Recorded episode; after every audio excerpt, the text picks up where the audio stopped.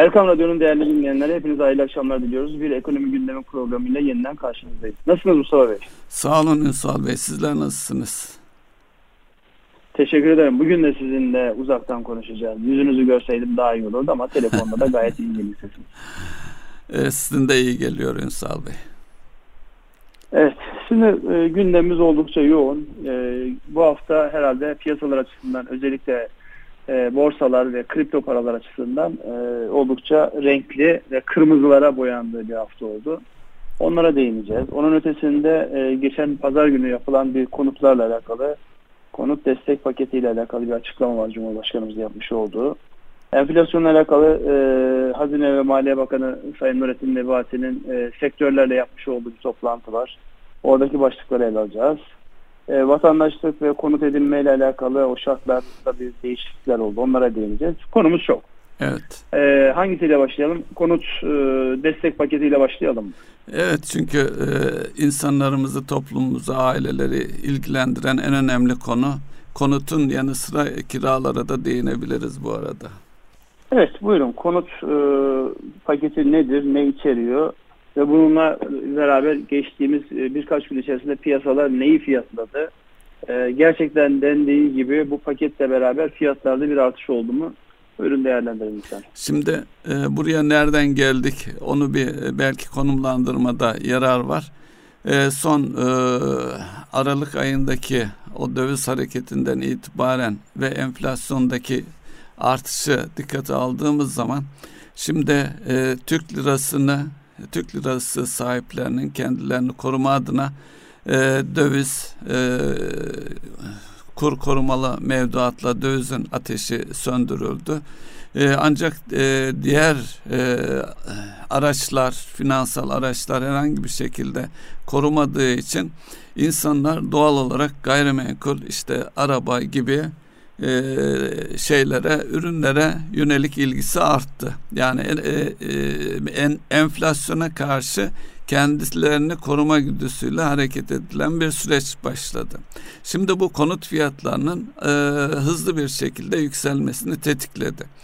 Bir tanesi bu konut fiyatlarının tetiklenmesinin nedenlerinden biri. Bir diğeri e, şeylere baktığımız zaman konut maliyetlerine yaklaşık son bir yılda yüzde yüzün üzerinde bir artış söz konusu. Yani konut maliyetleri yükseldi. Ve geçtiğimiz son birkaç yılda eğer pandemi dönemini de dikkate alırsak e, pandemi dönemindeki bir kampanyayla eldeki konut stokları ciddi biçimde eritilmişti. Ancak yeni konut üretiminde istendiği kadar hızlı hareket edilemedi. Yani e, müteahhitler biraz daha e, ağır hareket ettiler. Bunun nedeni tabi zaman geçince gayri ihtiyarı unutuyoruz. Buradaki ilk unsur e, çimento fiyatlarının ve hemen peşinden e, demir fiyatlarının beklenmedik şekilde aşırı artışlarıydı. Ve o yeni fiyat artışlarının hazmedilmesi acaba geri gelir mi beklentileriyle yeterince konut üretilmesinde aksamalar yaşandı. Bugün geldiğimiz nokta itibariyle de ciddi bir konut eksiğimiz var ve bu dönemde de e, belki ona ayrıca değinmek lazım. Savaş e, Ukrayna'da Rusya ile olan savaştan ötürü e, Türkiye'ye yabancı ilgisinin artması. Yani o coğrafyadan özellikle Ruslardan, Ukraynalılardan gelen konut talebi. Yine bir diğer e, tarafta Orta Doğu ülkeleriyle olan ilişkilerin tekrar yeniden e, dizayn edilmesiyle birlikte oradan ülkemize yönelik e, konut alma talepleri hepsi birleşince şu anki e, astronomik konut fiyatlarına geldik tabiatıyla devlet de bu soruna çözüm bulma adına bir paket açıkladı. Paketin açıklanması o konuya girelim mi? Bu bu arada siz girelim orada bir ilave edeceğiniz. Yani husus var mı diye e, durakladım. Pardon, tamamlanmakta olan inşaatlara yönelik bir destek var. Bireylere evet. yönelik bir destek var. Yani bunların hepsini birlikte değerlendirdiğimizde özellikle en çok eleştirilen mevzu şu oldu. Paket açıklandığı dakikadan itibaren yani anormal yüzde yüz e, yüzde yetmiş beşlere yüzde yüzlere varan fiyatlarda e, yani en azından tabii ticaret olup olmadığını görmüyoruz ama e, bu özellikle internet portallarında yer alan fiyatların çok ciddi bir şekilde fahiş bir şekilde değiştirildiğine dair gözlemler var, inançlar evet. var. Sizin bu anlamdaki gözleminiz nedir? Gerçekten e, bu fiyatlara bu şekilde yansıdı mı? Ve insanlar ne bekliyorlar? Yani e, konut fiyatı artınca insanların gelirleri artmıyor. Bankalar netice itibariyle gelirlere bakarak e, insanlara kredi tahsis ediyorlar. Evet. Yani e, oradaki finansman maliyetinin düşük olması, konut fiyatındaki o faiz artışları dikkate aldığımızda yani 10 bin lira, 15 bin lira e, aylık getirisi olan bir ailenin fiyat ikiye katladığında finansman istediği kadar ucuz ol, olsun. Onu alabilme şansının olmadığını insanlar görmüyor mu, algılamıyor mu? Nasıl bir e, şeydir? E, zihni hareket var burada. Onu da bir analiz edelim isterseniz. Şimdi buradaki temel motivasyon şuradan kaynaklanıyor. Şimdi insanların konut ihtiyacı vardır. Gider konut alır. Ancak şu geldiğimiz nokta itibariyle konut ihtiyacının ötesinde enflasyona karşı kendisini koruma veya enflasyon e, seviyesinin üzerinde gelir elde etme beklentileriyle ihtiyacı olmayanlar da kredi alabilecek veya parası olanlar da konuta yönlendir, yönleniyor. Zaten konut sahipliği e, oranına baktığımız zaman son dönemde ülkede e, konut sahipliği yüzde 61 seviyelerinden yüzde 57 seviyelerine kadar yani 2020 yılı e, bilgiler çerçevesinde e, söylüyor, e, görünüyor bu. Gerilemiş durumda. Bunun da gerilemeye devam ettiğini öngörebiliriz. Yani asıl motivasyon e, para kazanma ve enflasyona karşı e, kendini koruma. Ama devletin burada yapmaya çalıştığı da bu e, teşvik paketiyle konut ihtiyacı olanların ihtiyacını e, geldiğimiz noktada makul e, maliyetlerle tamamlayabilme, karşılayabilme. Tabi doğal olarak da ilk aşamada zaten hafta sonu açıl, açıklandığı için hemen fiyatlar yukarı çekildi. Burada dediğiniz gibi konut fiyat e, konut e, kredilerinde asıl belirleyici olan unsur ailenin e, konut için aylık ödeyebileceği e, kredi e, şey mali taksit tutarıdır. O belirleyicidir. Zaten kredi oranlarının e, etkisi de oradadır. 0.99'a çektiğiniz zaman ki döviz bozduranlar açısından 0.10'luk daha bir e, avantaj var e, 2 milyon altı kredilerde. Ee, ancak bakıldığı zaman sizin de dediğiniz gibi 2 milyonluk bir e, konut üzerinden düşünecek olursak 10 yıllık yani 120 aylık bir e, vadeyi düşünürsek yani e, bir ailenin e, yani e, en azından 15 bin lira çerçevesinde asgari aylık ödeme gücü olması lazım. Hatta onun üzerinde yani tam bir tabloyu hesaplama tablosu önüme koymadığım için bir şey diyemiyorum. Ancak geldiğimiz noktada işte gelirlerin satın alma gücünün de enflasyonist dönemlerde azalmasıyla birlikte düşünüldüğünde bu sadece e, şey e, para kazanmaya veya enflasyona karşı kendini korumaya yönelik bir hareket diye düşünebiliriz. Artmaya devam edecektir. Ne zamana kadar? Ta ki yeterince e, konut stoku oluşana kadar yine konut üretimi artana kadar. Ama özellikle bu yarım konutlar için e, önemli bir unsur. Onu oldukça önemsiyorum. Yani yüzde kırkı tamamlanmışsa bir projenin ve e, konutlarında yüzde ellisi satılmamışsa 3 yıla 36 e, aya varan vadelerle konutların hızlı tamamlanmasına yönelik bir paket var. Oradaki rakam der, der ne kadar derman olur bilmiyorum ancak bu bir başlangıçtır. Onu daha doğru buluyorum. Bilmiyorum siz, siz ne düşünüyorsunuz? Şimdi orada özellikle belirtilmesi gereken en temel şeylerden bir tanesi e, özellikle düşük gelirli insanların yani konut edinmek isteyen düşük gelirli insanların e, konuta ulaşma imkanında çok ciddi bir açık oluştu, bir e, gap oluştu. Dolayısıyla yani şu anki maliyetlerle baktığımızda yani ortalama bir inşaatın yani lüks konutla e, sosyal konut arasında metrekare maliyetler açısından baktığımızda kullanılan malzemeye göre çok ciddi değişiyor. Ama buradaki asıl belirleyici olan arsa maliyetlerinin gelmiş olduğu boyut. Yani şehirde, büyük şehirlerde ya da büyük şehirlere yakın olan yerlerde e, arsa üretme noktasında bizim bir çok ciddi e, politika değişikliğine ihtiyacımız var. Yani e, bir yere sosyal konut diye başlıyorsunuz ama bir müddet sonra inanılmaz bir rant oluşuyor orada. E, o bölge e, ilk alanların dahi yaşayamayacağı sosyal olmaktan çıkıp lüks bir bölge haline geliyor. İşte aidatlar inanılmaz yukarı gidiyor. Altyapı ya da oraya kurulan AVM'ler ve benzeri şeyler insanların ortalama alıştıkları e, yaşam tarzından, konforundan başka bir boyuta götürüyor. Dolayısıyla aslında bizim burada yarım kalan konutların tamamlanmasına yönelik bu destek evet yerinde, gerekli bir konut ihtiyacımız var. Hem e, arizi sebeplerden kaynaklanan hem sürekli yani yılda 600 bin konut üretmek zorunda olan bir ülkeyiz minimumda. Dolayısıyla bunları değerlendirdiğimizde sosyal olma özelliği giderek kayboluyor.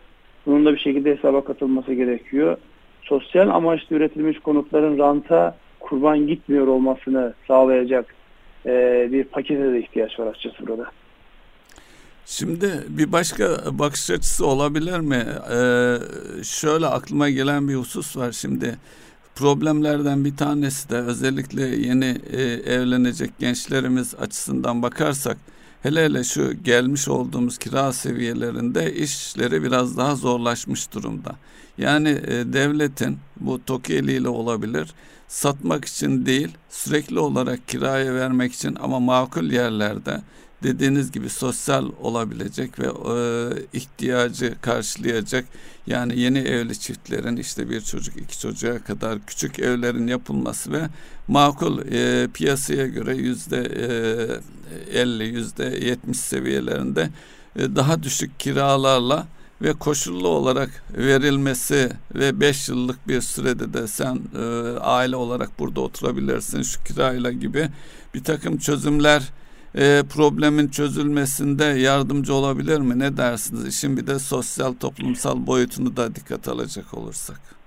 Ya konut edinmeye yönelik bizim insanımızın yani hani dünyada mekan ahirette iman diye e, yani klişeleşmiş ve çokça kullanılan dile yapışmış bir ifademiz var. Evet. Gerçekten mekanı önemsiyoruz. Her ne kadar genç jenerasyonların eskisi kadar yani bizim jenerasyonlar kadar böyle edinme konusunda yani konut, araba edinme konusundaki eğilimleri değişse dahi hala bir realite var. İnsanlar e, yani daimi kalabilecekleri, kendilerine ait olacağını düşünecekleri yapıları istiyorlar, arzuluyorlar.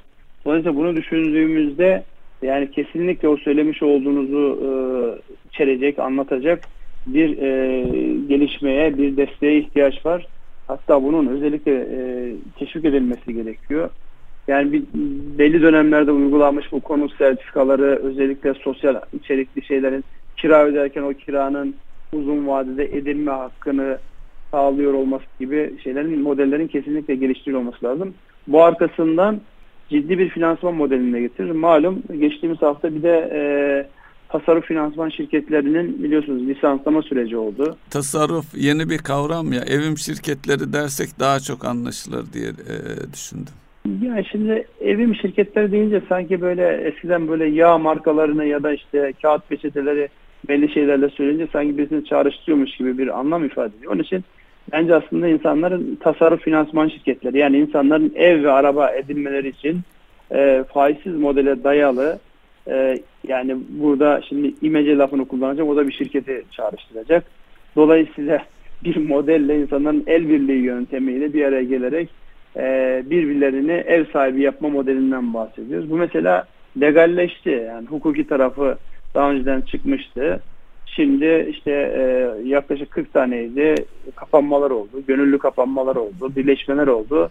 Şu an 6 tane şirket üzerinde toplandı bu e, lisanslama ve e, büyük ölçüde de yani e, konut fiyatlarındaki o artışın getirmiş olduğu mağduriyetin haricinde konu büyük ölçüde de çözüldü gibi duruyor. Dolayısıyla mesela bu da mesela konut edinme ile alakalı önemli bir başlıktı. İsterseniz bu lisanslama kısmını ve sizin evim şirketi diye tarif etmiş olduğunuz şeye biraz detaya girin isterseniz. Şimdi e, e, en güzel tarifi yardımlaşma hatta e, ev hanımlarının kullandığı altın günü tabir ettikleri işte her toplandıklarında birer e, çeyrek altın e, getirip işte ev sahibine vermeleri ve sırayla devam ettiğinde tabi toplanan e, paralar da e, o ailenin ihtiyacına e, büyüklük açısından derman olduğu bir sistemi kopyalanmıştı. E, bunun e, kurucusu rahmetli Emin Üstün idi biliyorsunuz ve şu an ciddi bir sektör haline geldi. Yani yardımlaşma. Tabii bu e, sistem şu anda oturmuş durumda bir takım handikapları da ortadan kalkmış.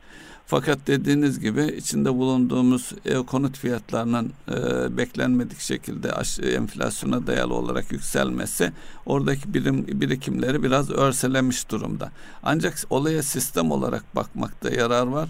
Bugün belki o yapı içerisinde e, konut almak için elverişli rakama ulaşmak belki daha uzun bir süreye e, yayılacak ama e, amaç olarak yani ailelerin tasarruf edebilme imkanı açısından önemli bir mekanizma ve en makul maliyetli mekanizma olarak da duruyor. Şu anda zaten e, bir de e, işin arkasına devlet güvencesi de geldiği için bu devam edecek diye düşünüyorum. Şu anda otomobil ve konutla ilgili belki bu biraz daha bu modelin e, küçük esnaflara veya işte e, öğrencilere kadar veya evlenmek isteyen kişilere kadar tasarruf yapma, para biriktirme adına önemli bir mekanizma olduğu e, ortada. Ya burada e, tabii lisans zamanı yapılması önümüzdeki dönemde yeni firmaların da bu sektöre girebilme ihtimalini veriyor. Çünkü model kendi içerisinde e, yani eğer e, iki eskiye göre çok disipline edilmiş vaziyette sistemin dışına bir kaynak çıkışı yoksa kendi içerisinde e, kendini besleyen, e, mekanizmayı besleyen, öz kaynakları besleyen ve e, fiyatların özellikle konut veya otomobilde fiyatların stabil hale geldiğinde insanların e, fazlasıyla e, ihtiyaç duyacakları ya da uygulayacakları bir mekanizma olarak duruyor. Dolayısıyla bu da yeni girişimciler açısından bir cazibe noktası olarak önümüzdeki dönemde yeni katılımların, yeni açı, e, açılımların burada olabileceğini de görüyoruz. Evet o noktada ben daha... ihtiyaç olduğunu da düşünüyorum. Şöyle ki e, teknoloji çok fazla o e, tarafta kullanılmadı. Bundan sonraki süreçte yani e, son dönemde özellikle e, dijital bankacılık filan gündeme, fintechler gündeme geldiği bir ortamda e, bu e, tasarruf e, şirketlerinin de dijitalleşme yönünde ciddi bir fırsat e, duruyor. Hatta yeni girecek olanların da bunu da göz önüne almasında yarar var. O fırsat e, oldukça belirgin bence. Ya orada teker teker baktığımızda şu an mevcutta 6 tane var ya 6 taneye baktığımızda hepsinin iş modeli farklı. Gerçi 5 tanesi şubeleşerek yani bir anlamda e, şubeleşmenin maliyetini, e, kadrolaşmanın maliyetini üstlenerek hareket ederken bir tanesi daha farklı bir modelle yaklaşıyor.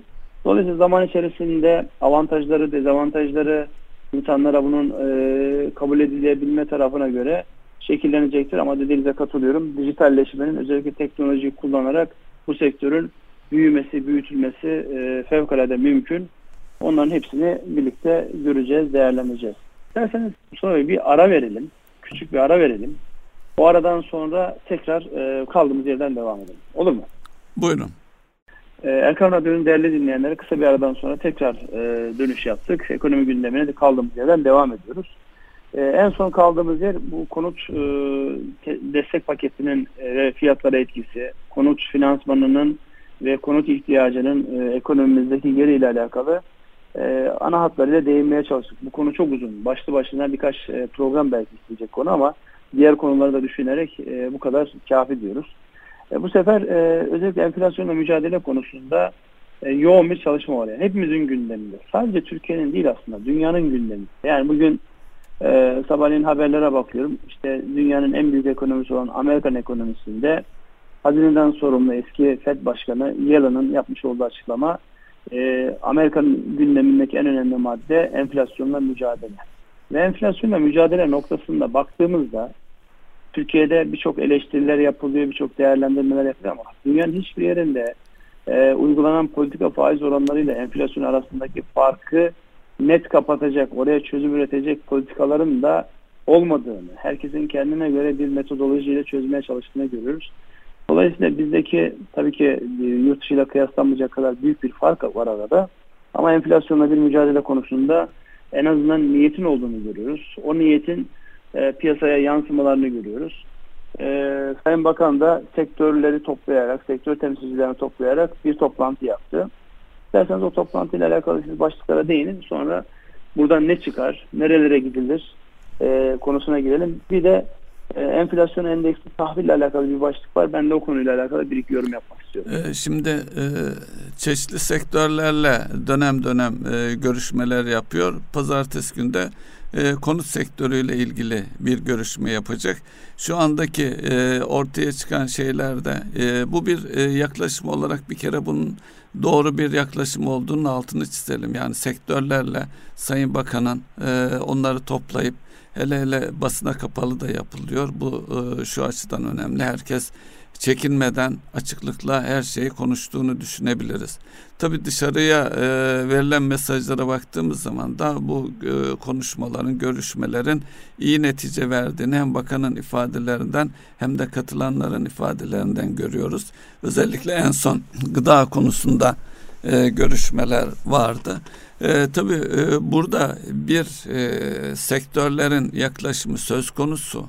Bir de enflasyonun bu şekilde arttığı dönemlerde özellikle e, geleceğe yönelik fiyat beklentisiyle aşırı fiyatlama bir diğer bakış açısıyla da istismar fiyatlamaları olabiliyor.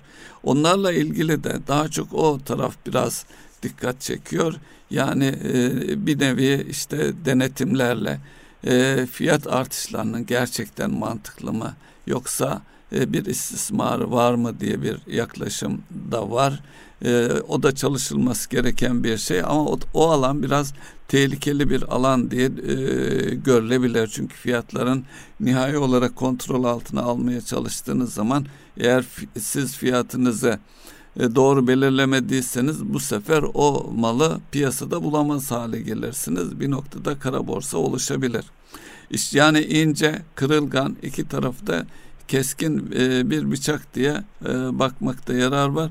Buradaki en önemli şey iyi niyetli yaklaşım. Sektörlerle e, hükümetin e, Sayın Bakan'ın da ortaya koyduğu gibi e, müzakereler, iletişim devam ederse ki edeceği görünüyor.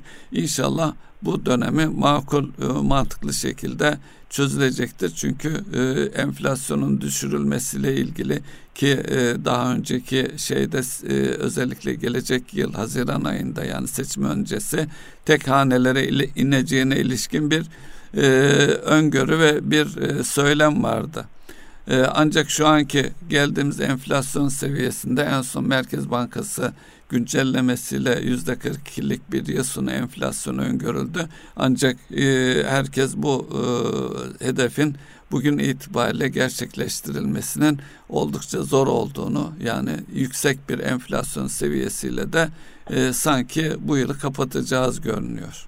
Değerlendirmenizi yaparken özellikle kurun enflasyon üzerindeki etkisini çok net bir şekilde biliyoruz. Yani uzun süredir e, tartışılan mevzulardan bir tanesi işte finansman maliyetlerinin mi enflasyona sebep oldu yoksa diğer maliyetlerin mi enflasyona sebep olduğu ile alakalı e, e, bir başlık vardı.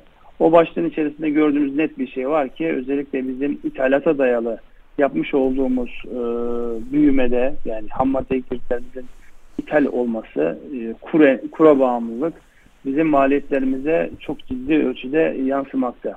Dolayısıyla e, geçtiğimiz haftalarda Amerikan dolarının güçlenmesi, Euro'ya karşı ve bütün dünya para birimlerine karşı güçleniyor olmasının şöyle bir yansıması oldu hepimize. Yani net %10-15'lik bir e, artış oldu. Bu sadece Türk lirasının e, dolar karşısındaki durumu değil. Yani Amerikan doları Euro ilişkisine baktığımızda 1.12'lerde olan Euro dolar paritesinin işte bugünlerde e, 1.04'ler seviyesine yani yaklaşık %6, %7 gibi bir geri çekilmeye sebep oldu. Dolayısıyla en önemli ikinci rezerv paranın dahi e, şey karşısında duramadığı bir yerde Amerikan doları karşısında duramadığı bir yerde bunların hepsi maliyet olarak önümüze gelmekte. Dolayısıyla bu maliyetleri dikkate aldığımızda dediğiniz gibi e, Merkez Bankası'nın yapmış olduğu ankette %42'ye yükseltilmiş olan yıl sonu beklenti e, sonuçları gayri ihtiyarı biraz daha yukarı gidecektir. Yani bu e, çok e, kopar mı? Çok kopacağı noktasında değil ama çünkü insanlar şunu görüyor. Tamam e, stoklardaki fiyatların e, stoklardaki malın fiyatlarının artmış olması bir anlamda stokta kalmayı, malda kalmayı teşvik ederken öbür tarafta da giderek e, daralan bir alıcı kitlesi var. Yani az önce konuştuğumuz konutta da benzer bir şey var. Tamam fiyatları arttırın yukarı. avcı olmadıktan sonra işlem yapılmadıktan sonra ne kıymeti var bunun? Onun için makul bir seviyeyi ancak tarafları bir araya getirerek yapılması konusundaki fikre ben de iştirak ediyorum. Yani bakanlığın şu an bütün e, herkesle görüşüyor olması, oradan elde ettiği verilerle bir şey ortaya koyması iyi bir şey. Bence buradaki temel sıkıntı şu. Yani benim de bir anlamda rahatsız oluyorum. Yani e, öyle bir hale geldik ki, öyle bir e, zıtlaştık ve kutuplaştık ki ağızdan çıkan sözün ne anlama geldiği düşünülmeden eğer bunu sizin muhalif olduğunuz birisi söylüyorsa hemen onunla alakalı bir böyle dalga geçme, tiye alma, oradan böyle gülünecek ya da işte kimsenecek malzemelerin devşirilmesi gibi enteresan e, yaklaşımlar var. Onu biraz e, şaşkınlıkla izliyorum. Yani insanlar oturup makul man mantıklı tartışmıyor. Yani dalga geçsek de, tiye alsak da eğer enflasyon %50'lerin altına indirilebilecekken yani sırf bu inançsızlıktan dolayı %80'lerde %90'larda kalıyorsa bunun maliyeti ne biz ödüyoruz yani kimse evet. buradan karlı çıkmıyor ki. Dolayısıyla burada bir e, zihni bulanıklığımız var. Benim en çok dikkatimi çeken şeylerden bir tanesi bu zihni bulanıklık var olduğu ölçüde yani hepimizin lehine olabilecek bir gelişmeye niye e, istemeyiz onu da ben açıkçası anlıyorum ama anlamakta güçlük çekiyorum. Şimdi tam da bu dediğinize şimdi e, buradaki hükümetin yapmaya çalıştığı öngörüleriyle Fed'in açıklamalarına bakarsak zaten bir e, şey olay net olarak ortaya çıkıyor. Ne dedi Fed? E, pandemiden sonra bu enflasyon geçici. Ne kadar süreyle söylediler? Aşağı yukarı 8 ay süreyle bu enflasyon geçici dediler. Sonra kalıcı olduğunu kabul ettiler. Madem dünyanın e, e, tek bir numaralı rezerv parası onun başındaki yöneticiler e, bu e, işin alamesi diye kabul edersek e, ne oldu da e, yanlış öngördüler? Ve daha sonra işte faiz artışları gündeme geldi. E, artırmayacağız işte yavaş gideceğiz dediler. En son e, işte Fed'in başkanının açıklaması e, daha önceden artırmış olsak daha iyi olacakmış diye ikinci yeni bir itiraf geldi. Dolayısıyla şu geçtiğimiz dönemde öngörülemezliğin e, zirvede olduğu bir dönem. Bu arada bir savaş çıkmış, pandemiden geçilmiş. Dolayısıyla önceki tecrübelerin, bilgilerin para etmediği de bir dönemde. Dolayısıyla içinde bulunduğumuz koşulları iyi değerlendirip burada ne yapılması gerekiyorsa doğrusu neyse o anki içinde bulunduğumuz koşullar çerçevesinde cesaretle onu yapabilmek. Bu arada e, kurlarla ilgili biraz e, daha e, derine inecek olursak e, döviz tevdiat artışlarına da değinelim isterseniz. Orada bir hareketlenme söz konusu. Özellikle kur korumalı mevduatla birlikte bir gerileme vardı ama son e, dönemde son haftada e, e, kurum kurumlarda tüzel kişilerde ve gerçek kişilerde de bir miktar artış var. Bu TL'den dolara dönme şeklinde de olabilir. Bir diğer unsur da ülkeye özellikle konutlu çeşitli nedenlerle bir nakit girişi de var. Yani efektif tabir ettiğimiz girişler de var.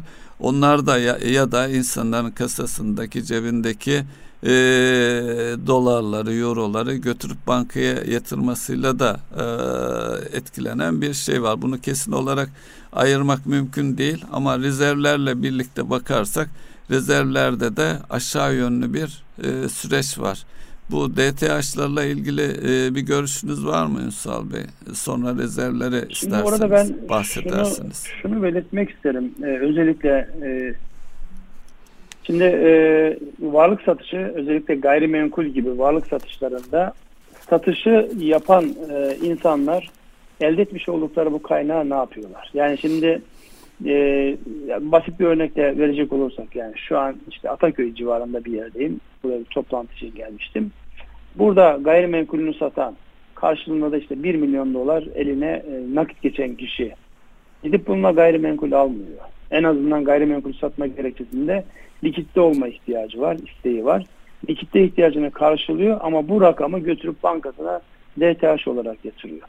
Eğer Türk lirası olarak gelmemişti, satışın Türk lirası olarak yapmamıştı. Bu yani DTH'lardaki artışın bir kısmının ben buradan geldiğini düşünüyorum.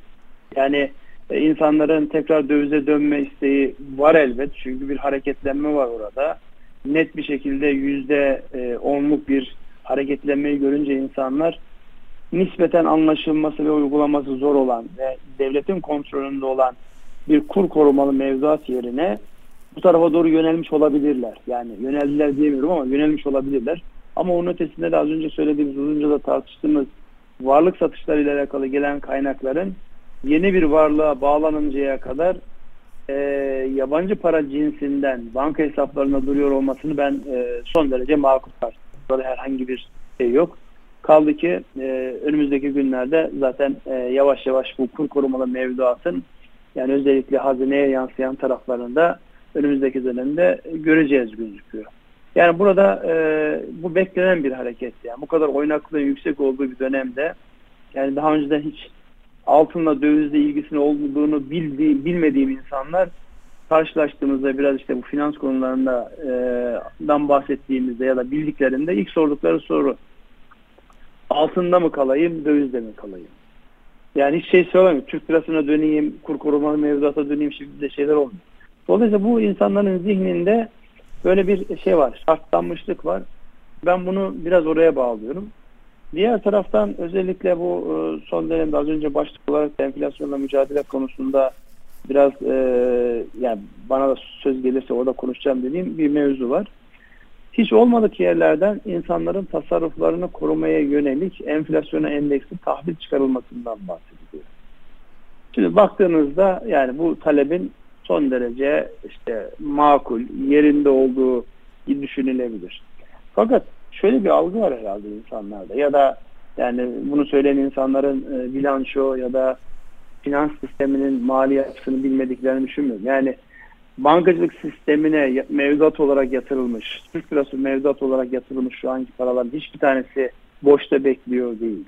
Bu paralar fazlasıyla ile Türk lirası ise fazlasıyla krediye dönmüş durumda. Yani e, reel sektörde işte bireylerde ihtiyaç sahibi olan kimse onlara kredi olmuş tutarın kaynağını siz bankadan çekip dövize endeksi tahvile dönüştürdüğünüzde piyasada çok ciddi bir likitte sıkışıklığına sebep olursunuz. Bu da beklenen enflasyonu, daha doğrusu enflasyonu, mal üzerinden gelen enflasyonu fiilen finans sektörünü de bulaştırarak daha büyük bir enkaza sebep olacak bir düşüncedir. Dolayısıyla şu aşamada dünyanın hiçbir yerinde olmayan bir şeyi Türkiye'de özellikle döviz endeksli tahvillerle mevduatın bu tahvillere geçmesini önermek herhalde olsa olsa diyorum bilanço tekniğinin bu denkleşmenin bilançonun sağıyla solunun birbiriyle nasıl ilişki olduğunu yeterince bilmemekten kaynaklanan bir öneri olsa gerek diyorum. Dolayısıyla yani bu şekildeki tekliflerin ekonomiye fayda değil çok ciddi zarar getireceği şu an e, yani insanın damarlarındaki kan gibi dönen o likiditenin piyasa likiditesinin azalacağını, daralacağını sebep olacağı gibi bir şey çıkıyor. O yüzden o konuyla alakalı bir görüş beyan etmiş olayım diye buraya not düşüyorum. Bu arada geldik en sevdiğiniz. Buyurun. Bu arada e, bu enflasyona endeksli olmak e, çerçevesinde e, emlak konut ve e, bağlı şeylerde e, satış modeli olarak enflasyona e, endeksli olarak vadeli satış e, yöntemleri vardı. Buna benzer yöntemler acaba e, derde derman olur mu? Bu e, diğer sektörlere de e, yansıyabilir mi? Veya kredilendirme modeli açısından bakılırsa enflasyona endeksli bir kredi e, modeli ortaya konabilir mi? Özellikle katılım bankaları açısından dersek. Bence bence derde derman olmaz. Niye derde derman olmaz? Özellikle emlak konutun bu e, tefe tüfeğe endeksli olan satışları, vadeli satışları ne zaman cazibe kazandı? Enflasyon 60'lardan, 40'lardan, 20'lerden 10'lu rakamlara geldiğinde cazibe kazandı. Çünkü burada şöyle bir şey var. Yani tamam siz şey yapmıyorsunuz, bankaya bulaşmıyorsunuz, e, vadeli satış üzerinden yapıyorsunuz. Fakat her defasında 6 ayda bir onlar hatırlarsanız evet. yenilenirdi. 6 ayda ödemiş olduğunuz bütün rakamlar sıfırlanarak borcunuz sürekli artan bir şey var. Yani zaman içerisinde sürekli borcun arttığı yani e, ben bir kere başıma öyle bir şey geldi. İnsanın psikolojisine bozan bir hadise. Dolayısıyla ticarette hani net olması gerekir. Hangi maliyete katlanıldığının net olması gerekir. Böyle yüzer gezer kontrolü hiç kimsenin elinde olmayan bir şey endeksli bir yapının uzun vadede hatırlarsanız 90'lı yıllarda bir döviz dedeler diye bir kavramımız vardı. Evet. İnsanlar dövize endeks olarak konut sahibi oldular. O dönemde de benzer böyle konut fiyatları e, nasıl olsa kolay döviz kredisi alınıyor diye ikiye katlamıştı. Dolayısıyla e, konut piyasasına anormal zarar veren, uzun süre kendine gelmesini engelleyen bir gelişim olmuştu. Onun için emlak konutun da modelinde bir değişikliğe gitmesi gerektiği kanaatindeyim. Aksi takdirde e, yani bu model bir müddet sonra kendi içerisinde farklı sıkıntılara sebep olacak. Onu nereden görüyoruz?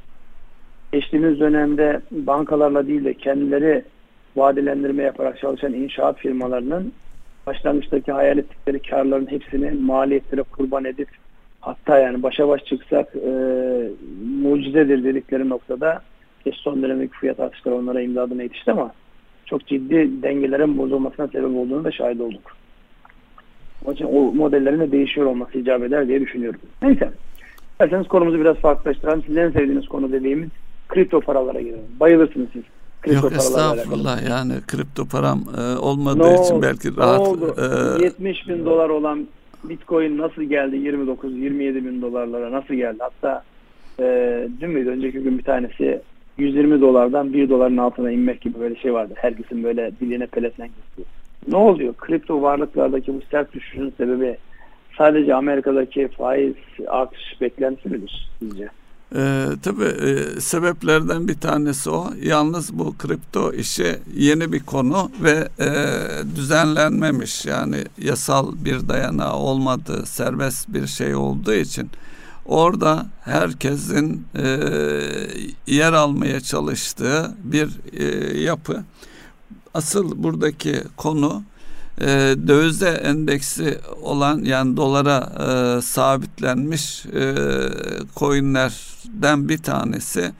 E, bunların bir kısmı karşılığında e, bir dolar işte e, bir e, tetra veya e, şeylerin ismi aklıma gelemedi. Endekslenmiş diyorlar ki tabi herhangi bir denetimin olmadığında altını çizelim bu arada. Diyorlar ki bu paranın arkasında birebir dolar olacak şekilde e, ya dolar ya e, borsa ya altın ya e, hazine bonosu bir şey var. Yani şunu diyorlar siz emin bir şekilde e, özellikle kripto piyasalarında kripto borsalarında e, alım satım yaparken e, şeylerde kripto paralarda e, diğer dolar veya euro gibi paralara geçmenize gerek yok. Onlara endekslenmiş bakın size yeni bir sabit coin e, ürettik diye ortaya çıkılmıştı. Bunların bir kısmı bu şekildeyken bir kısmı da bir tanesi de evet bizim de var ama bizim e, coin'imiz e, bir e, finansal matematiksel bir model üzerine çalışıyor. Yani biz de ar arkasında e, bir kısım onların da şeyin değer olduğu ifade edilse de asıl bir kripto alım satımlarla biz buna denk düşürüyoruz diye ifade ettikleri bir para bu Terra ve buna dayalı olarak da bu değeri kazandıran Luna adında bir tokenla dengelediklerini ki dediğiniz gibi 100 e, doların üzerine çıkan bir rakam e, bir hafta içerisinde işte e, bir doların onda birine kadar düşmüş durumda ve dolayısıyla yaklaşık 25 milyar dolar seviyesindeki bir büyüklük buharlaşmış oldu. Şimdi tabi bu kripto piyasalarında yaşandığı için diğer doğal olarak da diğer Bitcoin'de dahil olmak üzere tüm kripto paraları etkiledi. Hatta e, şey Amerikan e, Hazine Bakanı e, yılında bununla ilgili açıklamalar var. Diğer e, şey otoritelerinde açıklamalar var. E, iş, yaşanan olay net olarak bu. Tabii çok neredeyse yüzlerce binlerce tokenlar üretildiği için bunların arkasında ne var? Hangisi gerçek? Hangisinde bir e, şey var bilemiyorsunuz. Mesela e, ben hatırladım Ee, size kredi verelim diye dolaşan insanlar var. Ne kadar istiyorsunuz? 10 milyon dolar. Tamam biz 20 milyon dolar verelim size. Ancak bunun 10 milyonu da şey olacak. E, kripto bilmem ne parası. E, ben bunu ne yapacağım merak etme işte zaman içerisinde bu daha değerlenir filan gibi bir hayalle ama sonunda ne oldu belli değil tabi. Sıkıntısı olanlar bunlara evet diyor. Bir de yani bunun istismar noktasında yani dolandırıcılık tabir edilen boyutları da var. Ama her şeyden önce denetlenen bir yapı olmadığı için e, sadece bu işi yapan, bu parayı çıkanların, çıkaranların söylemleri dedikleriyle sınırlı ve e, ancak onlara inandığınız takdirde hareket edeceğiniz bir e, yapı. Ama bugün geldiğimiz nokta itibariyle kripto paralar artık bir anlam ifade ediyor mu? Evet. Bundan sonra devam edecek mi? Evet. E, devletler de bununla ilgili şeyler çıkaracaklar mı? Evet. Çünkü Çin de çıkarmaya başladı. Tüm ülkeler artık bunu e, çıkartacaklar. Yani bir diğer boyutta bu kara para aklama e, uzantısı olan bir yapı olduğunu da altını çizmekte yarar var. Özetle bunlar söylenebilir e, bu e, program çerçevesinde.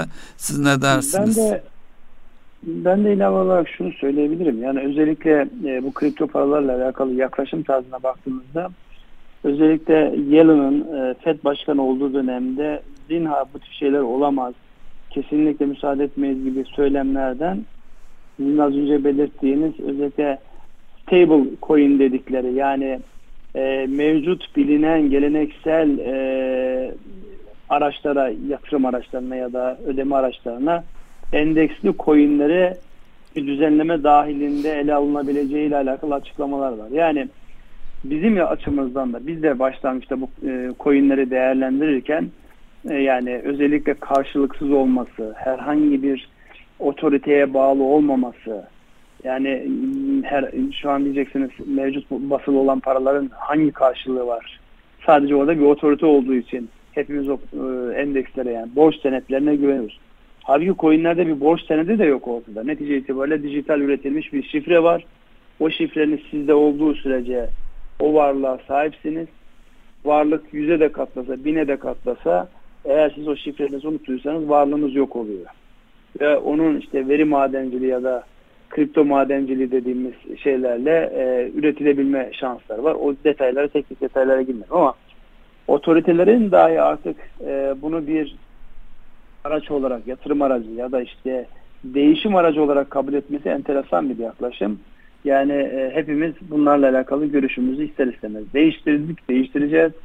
E, zaten bu olayın biliyorsunuz daha önceden şey boyutunda özellikle e, dindar insanlar açısından, Müslüman insanlar açısından nasıl olması gerektiği ile alakalı ciddi kafa yorulduğunu, ihtiyat ve risk içerdiği için, çok oynaklık yüksek olduğu için uzak durulması gerektiğini ama çok net ifadelerde kullanılamamıştı. Sadece ihtiyat sahikiyle uzak durun ifadesi kullanılıyordu fakat şunu biliyoruz e, çevremizde ya da e, Anadolu'da ve İstanbul'da birçok insan dindar olmakla beraber aynı şekilde bu coinlere de ciddi yatırımlar yaptığını da biliyoruz.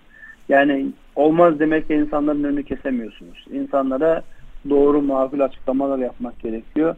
Fakat şu da bir gerçek 70 bin dolardan 27 bin dolara inmiş bir değere baktığınızda ya da 120 dolardan 1 doların altına inmiş bir değere baktığınızda da yani o ihtiyat sahibinin ne kadar önemli olduğunu bir kere daha görmüş oluyoruz. Yani haksız da değil deyip isterseniz bu mevzuya geçelim. Evet. Ama çok can yaktı. Onu da biliyorum yani. Şu an bir, e, bazıları kardan yiyor. Bazıları direkt ana paradan yiyor. Yani Allah e, akıl fikir versin diyelim. Ruh sağlıklarını muhafaza etsin. Şimdi e, 2008 Şimdi, krizinde krizi başlatan 200 milyar dolarlık bir kayıptı deniyor. Burada da bu haftada e, bu e, dijital paralarda 200 milyar dolarlık bir kayıp söz konusu. Dolayısıyla benzer bir e, krizi niye tetiklemiyor diye de soru soranlar var bu arada. Ya o soruyu ben de soruyorum ama şu var yani bu kripto dediğimiz varlıklar herhangi karşılığında başka bir şey yok. Yani birileri bir şekilde bir parayı boşa çıkarmış. Yani düşündüğümüzde mesela şu an bizim kripto paramız olsa bir yerde soğuk ya da sıcak cüzdanda duruyor. Bunun karşılığında zaten ben bu parayı bir yerden boşa çıkarmışım oraya koymuşum. Yani karşılığında bir kredi yok, karşılığında bir varlık yok. Ekonominin böyle içinden çıkacak bir şey yok. Sadece o varlıklar üzerinden oluşturulmuş serveti ya da saadeti etkileyecek bir gelişme. Onun için aynı etkiyi yapmaz. Halbuki 2008'de yaşadığımız hadise neydi? İnsanlar ama şişerek ama normal gelerek 100 bin dolar aldıkları evi 50 bin dolara satamıyorlar. Dolayısıyla o arada 50 bin dolar ödemiş ama hala borcu kapanmamış ya da 30 bin dolar ödemiş ama hala borcu kapanmamış bir kredi krizi vardı orada. Evet. Yani hatırlayın mortgage krizi doğru, dediğim tarihte özellikle bu türev ürünlerle üretilmiş, şişirilmiş e, finans mühendisliğiyle e, abartılmış bir yapının patladığı bir nokta. Şimdi kriptolara baktığımızda burası zaten hani ekonominin dışına çıkarılmış bir para bu. Bu parayı alırken ödemiş olduğumuz kişi eğer gidip bununla başka bir kripto alıyorsa yine sistem dışında. Yani bu bir ev, bu bir araba, bu bir fabrika değil. Onun için yani aynı etkiyi yapmayacaktır. Yani sıfır dahi olsa aynı etkiyi yapmayacaktır. Sadece şu olur. Özellikle e, yatırım aracı olarak büyük işletmelerde mesela bunun en önemli şey son dönemde her girdiği konuda yıldız olan Tesla'nın sahibi Elon Musk'ın ya da Elon Musk'ın e, diyelim Tesla'nın içindeki paranın bir kısmını götürdü. İşte kriptolardan bir tanesini yatırdıysa o şirketi batırabilir. Yani düşüşlerde batırabilir. Evet, doğru. Ya da artabilir. O tip etkili olur. Yoksa şahsi servetlerde karşılığında herhangi bir şey olmayan, karşılığında kredi olmayan, öz kaynakla üretilmiş bir e, kripto paranın ekonomiye bu anlamda bir şey olmaz, katkısı olmaz. Eğer bizim insanlarımız da bankalardan kredi kullanıp gidip kripto paralar alıyorlarsa e, otursun düşünsünler bunun evet. yansıması nasıl olacağını. Bu arada Merkez Bankası mukavelesinde bir değişiklik oldu. Ee, yabancı merkez bankalarının varlıkları haciz edilemez diye ne anlama geldiğini bilmiyorum. Ee, diğer konulara geçelim. bu Rusya, Ukrayna ya da işte e, bu şeydeki savaşla alakalı muhtemel e, gelişmeleri ya da zorlamaları engellemek için bir başlık olabilir yani. Hiçbir şey biliyorsunuz. Hiçbir kural laf olsun diye gelmez. Çünkü ya halihazırdaki bir problemi çözmek üzere ya da muhtemel bir problemi çözmek üzerine kurulmuştur. Yani orada önümüzdeki günlerde anlarız onun ne anlama geldiğini. Ee, bu arada e, enflasyonda konuştuk gıda fiyatlarını, buğday fiyatlarını, savaşla bağlantılı olarak gelişmeler e, neyi tetikliyor, neyi beklemeliyiz e, önümüzdeki dönemde? Ya burada özellikle yani sizin daha detaylı bildiğiniz e, konu buğday üretiminde yani eğer Ukrayna ve Rusya, Rusya göz ardı edilemez ama Ukrayna önemli bir üretici. Ukrayna'nın yani iç huzurunu sağlayıp o üretimi yapamazsa dünyadaki arıza ciddi bir azalma olacak. Yani biz kendi kendimize yeten miktar olarak yeten ama e, kalite olarak yetmeyen yapımızı ve bir de un sektörü gibi, makarna sektörü gibi e, buğdaya doğrudan endeksli büyük sektörlerimizin olduğunu düşündüğümüzde yani bir şekilde etkilenecektir. Oradaki fiyatların tekrar yukarı hareketlenmesiyle alakalı bir şeye sebep olacaktır diye düşünüyorum. Ama detaylar sizde özellikle yani üretimin nereye kadar azalabileceğiyle alakalı öngörüleri siz daha iyi biliyorsunuz. Ee, evet e, sıkıntılı bir dönem ee, şeyde de e, metal piyasalarıyla ilgili de bir e, önümüzdeki dönemde fiyatların artma yönünde olacağına yönelik öngörüler var. Özellikle bu iklim ve enerji çerçevesinde yeni yapılacak yeni yatırımların metal metale olan ihtiyaçları artıracağı öngörülüyor. Bu da düşününce mantıklı e, bir gelişme. E, belki bu e, önümüzdeki dönemde enflasyonun kalıcılığını veya önümüzdeki 5-10 yıllar içerisinde yukarı yönlü hareketleri devam ettirecek diye öngörülebilir. Petrol fiyatları... Orada metallerle... Buyurun. Metallerle alakalı ben bir şey söyleyeyim. Bugünlerde peş peşe sıkça gelmeye başlayınca gayri ihtiyarı burada bir hareketlenme olduğunu seziyoruz. Özellikle mesela Türkiye'de daha önce biliyorsunuz ruhsatlar alınır uzun süre hiçbir şekilde o madenler işletilmeden dokunulmadan dururdu. Sonra bir mevzuat değişikliği oldu. Belli bir müddet herhangi bir şey yapılmadığı zaman onun havuza dön, döndürülmesi, havuzdan tekrar yani ihale edilmesi ya da taliplere verilmesi şeklinde bir gelişme vardı. Şimdi son dönemde enteresan bir şekilde özellikle bizim Doğu, Güneydoğu yani daha önceden güvenlik gerekçeleriyle çok fazla insanların yatırım yapmadığı bölgelerden metalik madenlerle alakalı ya da diğer madenlerle alakalı çok yoğun bir şekilde işte ruhsatımız var, rezervimiz var fakat işletmeyle alakalı özellikle banka kredileriyle bu iş yani bankalar yanaşmıyor. Yanaşsa dahi bu iş çok makul değil ama en azından bu anlamda bize ortaklıklar e, sağlayarak, ortaklıklar kurdurarak bu anlamda bu madenleri işletebilir miyiz şeklinde çok yoğun talepler gelmeye başladı. Şimdi bu aslında Türkiye açısından bir fırsat. Yani uzun yıllardır işte bazen böyle komplo teorileriyle Lozan'a kadar uzatılan Türkiye'deki madenlerin işletilmesiyle alakalı e, sınırlamaların nereden kaynaklandığını hadi geçelim ona. Şu an zihni olarak o madenlerin ne anlama geldiğini hepimiz anlar durumdayız. Özellikle mesela bir örnek geldi e, şeyden.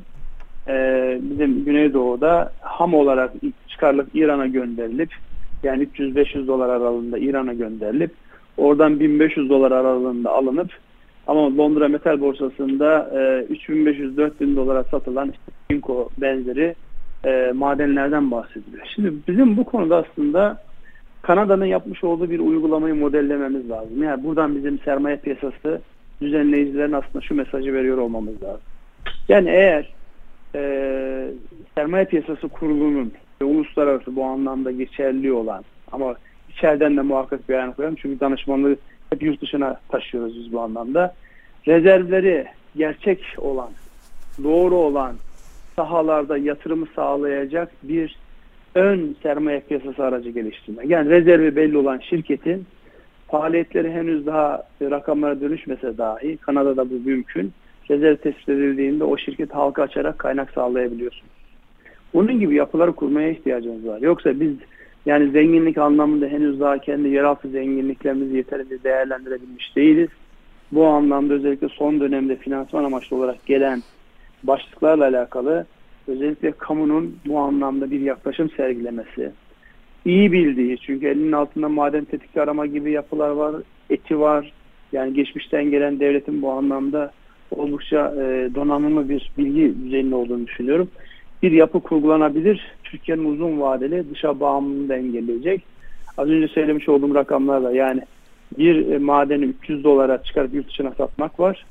3500 dolara çıkarıp satmak var. Bunun ülke ekonomisine nasıl katkı sağlayacağı ile alakalı da herhalde insanlar farkındadır. Bir dönem bu konu çok gündemdeydi. Özellikle büyük e, şirketler, holdingler bu konuya ilgiliydi. Fakat e, işte mevzuatın şeyi güvenlik problemleri gibi gerekçeler uzak duruyorlardı tekrar dönülmesi gerektiği kanaatindeyim diye ben de not düşmüş olayım. Buyurun petrol fiyatlarından bahsedelim. Bir e, buna ekleme yapacak olursak şöyle bir e, gelişme de var. Son e, birkaç ay içerisinde yaşadığımız bir mevzuat değişikliğiyle yani tarım alanlarında özellikle zeytinle ilgili işte zeytinlikler veya ormanlık alanlar e, maden nedeniyle e, heder edilecek gibi bir yaklaşım var. Bu da sanıyorum e, işin e, sosyal boyutu veya burada da ciddi bir manipülasyon olduğunu söyleyebiliriz. Neticede bir e, maden çıkartacaksanız yani çok geniş alanı e, kesip biçmeniz mümkün değil zaten. Öyle bir şey yapamazsınız. Sınırlı bir alanda yapacaksınızdır. E, bir de özellikle zeytin konusu çok insanların hassas olduğu özellikle köylerdeki insanların manipüle edildiği edilebildiği bir alan. Ee, ama benim bildiğim kadarıyla son e, hele hele son 15 yıl, yıllık süreç içerisinde özellikle AB ile ilişkiler iyi olacağı varsayımı altında çok ciddi zeytin ağaçları dikildiğini biliyorum en azından. Orada da yani mantıklı bir düşünme e, söz konusu değil. Tabi bunun finansal tarafı da yani bankalarda bu tür tepkileri e, dikkate alarak e, bu yatırımları finanse etmekten uzak duruyorlar, kaçınıyorlar diye de düşünüyorum. Ya, orada benim söyleyeceğim şey yani bunun yani eleştirilerin bir kısmının haklılık payı yok değil. Özellikle hatırlarsanız bu nehir tipi hidroelektrik santralleri gündeme geldiğinde evet ülkenin enerji açığı var bunun bir şekilde kapatılması gerekiyor ama Yani özellikle ticari bakıp e, vahşi bir şekilde tabiata zarar verecek sonuçlar değil. Burada öyle bir noktada olmamız lazım ki yani yine bir ideal lazım cümlesiyle e, e, söze başlamanın sıkıntısını da biliyorum.